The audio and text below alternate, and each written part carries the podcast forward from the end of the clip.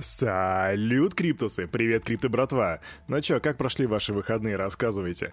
Вот у меня лично просто шикарно. Посмотрел бои, наелся блинов, а еще у нас вчера был особый день, у нас праздник. У нашего Никиты было день рождения, так что с днем рождения, братишка, конского здоровья тебе! Ну а мы с вами переходим к обзору рынка, а за... Кто мы-то? Ну, вы, я, команда Криптус, которая желает вам потрясающего настроения на весь оставшийся день. И мы переходим к обзору рынка, а потом к новостям. Ву! Крипто Bubbles мне прямо в лицо светят сегодня зеленым цветом. Мне все нравится, особенно то, что подрос XRP на 11%. Но помимо этого, еще и подрос биточек на 5,3%. И сейчас его цена составляет 65 381. Сегодня я зафиксировался. Юху! Личная победа. А эфир у нас 4720 пробил all-time high. И теперь у нас доминация битка на этом рынке 43,3%, при этом капа рынка 2,84. Ребят, осталось всего 150 миллиардов, и мы перейдем к капитализации в 3 триллиона. Индекс страха и жадности 75. А все же умеренная жадность, несмотря на такие росты. Интересно. Big news from the USA. Палата представителей США проголосовала за принятие инфраструктурного плана на сумму 1,2 триллиона, без поправок в пользу представителей криптоиндустрии. То есть там голоса разделились 228 против 206, и документ направили на подпись уже, направили на подпись президенту Джо Байдену. Ву-ву-ву-ву-ву. Погоди, Кирюха, а что за законопроект? А, сейчас объясню. 10 августа Сенат проголосовал за двухпартийный план, предусматривающий выделение 1 триллиона на строительство дорог, мостов, аэропортов, школ и других важных объектов. И документ предполагал привлечение дополнительного финансирования в виде налогов от операций с криптовалютами на сумму примерно 28 миллиардов долларов. В криптосообществе же раскритиковали законопроект за расширенное определение слова «брокер», охватывающее участников криптоиндустрии. То есть он, оно обязывает майнеров, операторов нод, разработчиков кошельков, поставщиков ликвидности в DeFi протоколах и прочих некостадиальных игроков отчитываться перед налоговой об операциях пользователей. Затем между сенаторами начались терки, кто-то предлагал исключить участников криптоиндустрии из двухпартийного плана, другие же говорили, что нам нужно исключить только майнеров и так далее. В общем, 9 августа августа. Демократы и республиканцы, это две большие партии в Америке и Министерство финансов в том числе достигли компромисса.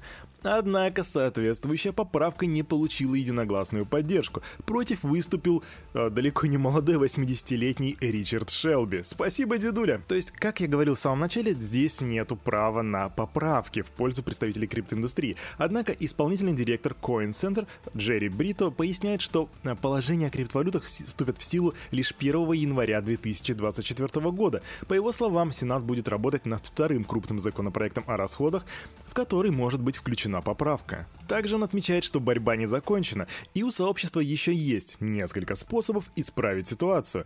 Он указал на широкое трактование определения брокер и отметил, что Мидфин будет решать, кому применять эти требования. И здесь по классике мы будем посмотреть, что же произойдет дальше. Угадайте, откуда новость? Из Китая. Правда, не особо положительная. У майнеров Filecoin в Китае конфисковали 62 ляма баксов. Китайские органы арестовали 31 человека, которые связаны с компанией IPFS Union, и ранее в апреле они объявили о вложении 1,3 миллиардов долларов в строительство центра по майнингу Filecoin. В общем, они приехали к ним, изъяли у них 62 миллиона долларов, причем в крипте, там был эфир, USDT, Filecoin и еще куча других криптовалют. Интересно, что к самой компании Filecoin это практически не имеет никакого отношения, это был лишь центр для майнинга. Но несмотря на это, из-за негативного фона курс Filecoin упал на 6%.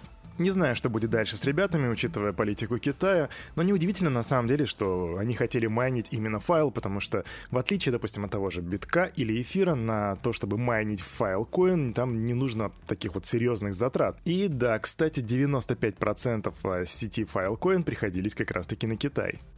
Новости биточка. Да, сегодня мы будем говорить о биточке достаточно много. 7 дней до обновления Bitcoin Taproot. Эта обнова запланирована на 14 ноября, и это будет первое крупное обновление Bitcoin с августа 2017 года. Предыдущий форк был направлен на гибкость транзакций и улучшение масштабируемости сети. Обновление Taproot же будет направлено на снижение комиссий, повышение конфиденциальности и расширение смарт-контрактов биткоина. 90% майнеров биткоина достигли консенсуса, 90%. Офигеть, как много. Интересно, что эта новость воспринимается криптокомьюнити и криптоаналитиками достаточно побычьи. И многие считают, что это будет как раз-таки такой катализатор для того, чтобы достигнуть цены в 100к. А вы поделитесь своим мнением в Телеграме, в комментариях. Мне будет очень интересно послушать ваши, вернее, почитать ваши мысли по этому поводу. Недавно я проводил такой мыслительный эксперимент. А что было бы, если бы в 2010 году, когда моя зарплата была 20 тысяч рублей, я бы вложил эту зарплату в биточек? И тогда я сказал, что это было бы примерно сейчас, на данный момент, около 14 миллиардов. В долларах, ребятки. Но здесь такой момент, что, скорее всего, если бы я не владел той информацией, которой владею сейчас, да, то есть не, не смотрел бы на это с точки зрения пост-анализа, то, скорее всего, я бы слил, как только бы словил X2. И, наверное, так бы сделали очень многие. Но как насчет того, чтобы похолдить 11 лет? Потому что владелец биткоин-кошелька активировал его после 11 лет простоя, а его активы выросли с 4 баксов до 3 миллионов долларов. В крипте есть такое понятие, как мертвые биткоин-кошельки. И вот один из таких кошельков активировали после 11 лет простоя. В этом кошельке хранилось 50 биточков. Учитывая курсовую разницу, стоимость активов выросла в 750 тысяч раз. Все, что я могу здесь сказать, сказать, это ходл, ребята. Хэштег ходл. Square отчитались о падении выручки от биткоина. Кто такие Square? Ну, они зарабатывают на приложении Cash, Cash App, которое позволяет клиентам покупать биток, и с каждой сделки эта компания берет себе 2%, а пальчики-то жирненькие. В общем, в письме акционерам компания сообщила, что она обработала операции с биткоином на сумму 1,82 миллиарда, а прибыль составила 42 миллиона. Мало? Ну, на самом деле да, потому что во втором квартале цифры были больше. 2,72 миллиарда и 55 миллионов выручки соответственно. Это падение компания объяснила стабильностью биткоина, что сказалось на торговой активности.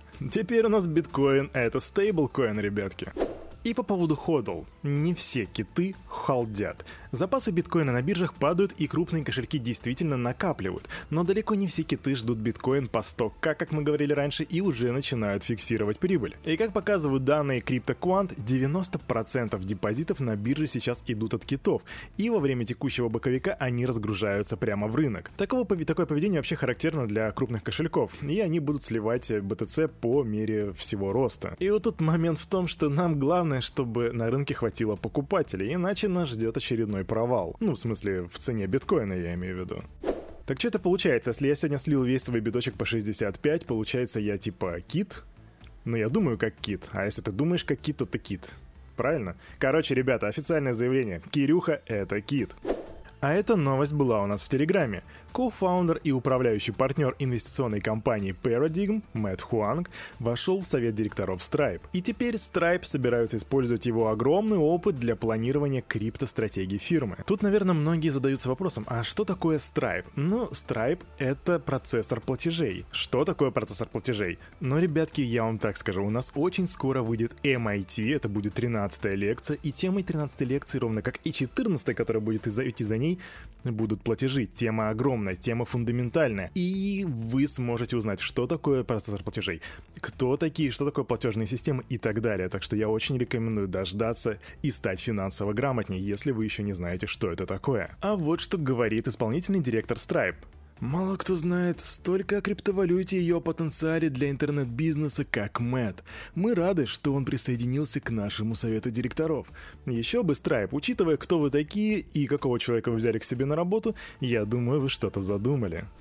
Я всегда говорю, что самое важное сейчас — это интеграция новых людей в крипту, и Reddit планирует привести в криптоиндустрию 500 миллионов новых пользователей. Когда мы все это осуществим, мы подключим 500 миллионов пользователей к Web 3.0, и тогда пути назад уже не будет. Позвольте мне повторить. 500 миллионов пользователей криптовалют – Звучит крайне многообещающе. И я напомню, что 27 января Reddit объявили о партнерстве с Ethereum Foundation для совместного создания решения по масштабированию блокчейна. Это теперь получается мне будут давать токены за то, что я сижу на форумах. Ребята, да я стану богачом просто. Да нет, шучу, на самом деле на форумах я практически не сижу. Но тема интересная. А на этом на это утро у парня за микрофоном все. Меня зовут Кирилл, команда Криптус желает вам потрясающего настроения. И помните, все, что здесь было сказано, это не финансовый совет и не финансовая рекомендация. Сделайте собственный research, становитесь финансово грамотными, развивайте критическое мышление. До свидания.